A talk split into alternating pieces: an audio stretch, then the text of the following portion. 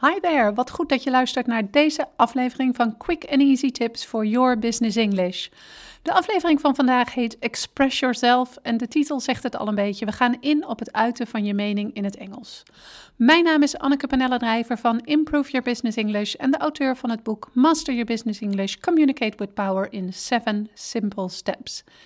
Ik help ondernemers en doelgerichte professionals van hun middelbare school Engels af, zodat zij ook internationaal, met impact en vol zelfvertrouwen in het Engels kunnen communiceren.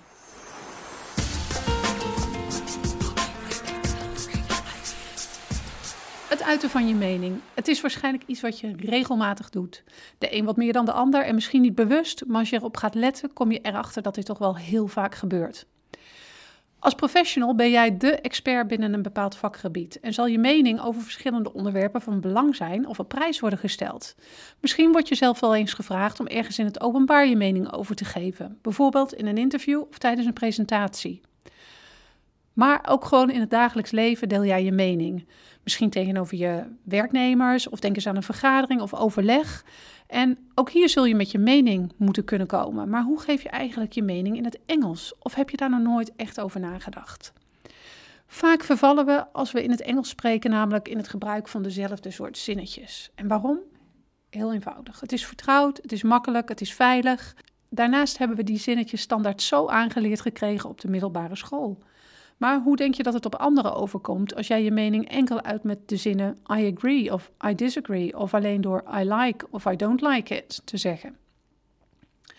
Ik ben ervan overtuigd dat het je taal verrijkt, verlevendigt en professionaliseert als je dingen op meerdere manieren kunt zeggen en brengen. Dat geldt voor Engels in het algemeen, maar vandaag zullen we specifiek ingaan op het uiten van je mening. Ik denk dan ook dat het belangrijk is om iets op meerdere manieren te kunnen zeggen. soms past de ene manier net iets beter bij een situatie dan de andere manier, of kun je een iets andere nuance aanbrengen, puur door een bepaalde manier van zeggen. Daarom deel ik vandaag meer dan 60 manieren om je mening te uiten in het Engels. Ik begin met de manieren waarop jij je mening uh, kunt introduceren. Dus waarmee je kunt aangeven dat je je mening gaat delen.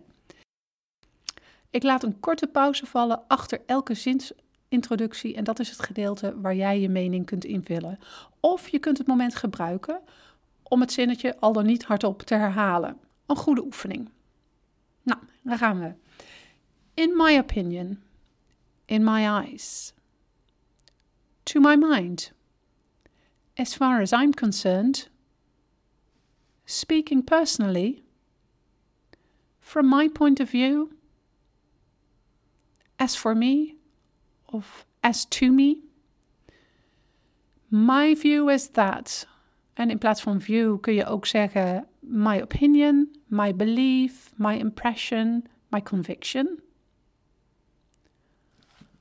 I hold the view that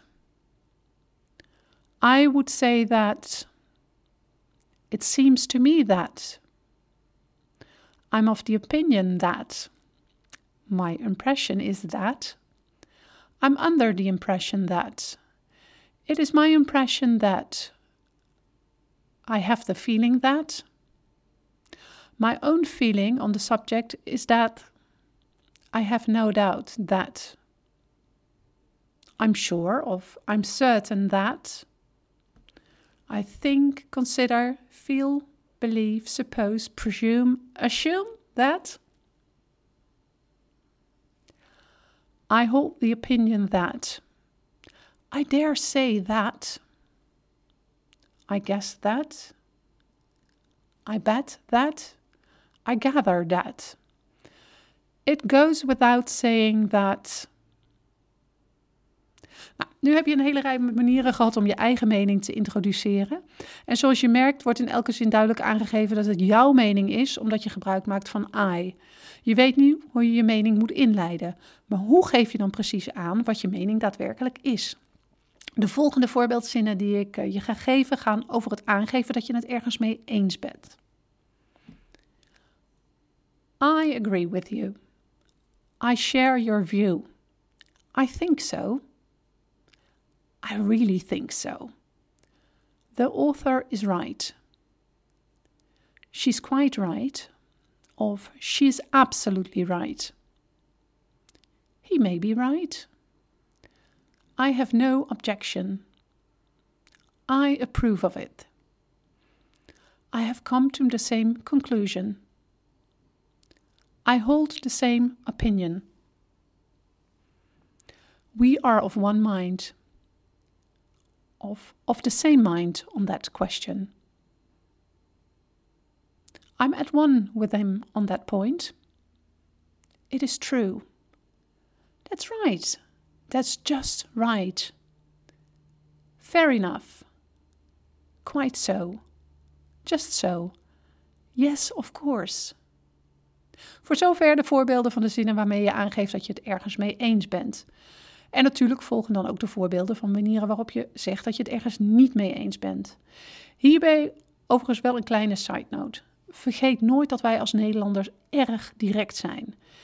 En dat geldt niet voor elke cultuur. Britten zijn bijvoorbeeld erg gereserveerd. Wees dus niet al te snel met het roepen van bijvoorbeeld rubbish of he's off his hat als je in een internationale groep komt die je nog niet kent. Wacht eerst rustig de sfeer af.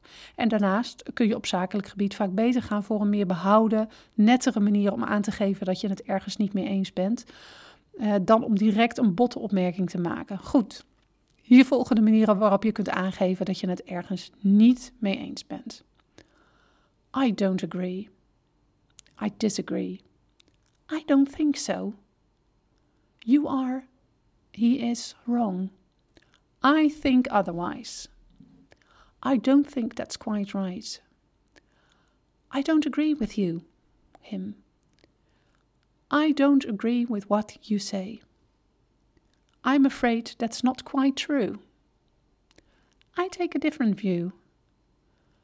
I don't share his, her, your view. This argument doesn't hold water. Not at all. Nonsense. Rubbish. He's off his hat. Dit waren mijn manieren voor jou om je mening te delen in het Engels. Onthoud ze, gebruik ze en verrijk je Engels ermee. Wil je de zinnen nog eens nalezen? Op mijn website www.improveyourbusinessenglish.nl vind je deze zinnetjes nog eens onder elkaar. De link vind je in de beschrijving van deze podcast. Vergeet je vooral niet te abonneren op deze podcast om zo op de hoogte te blijven van alle superhandige quick and easy tips voor your business English. In de volgende podcast bespreken we hoe je omgaat met klachten in het Engels. Tot dan. See you next time met quick and easy tips for your business English.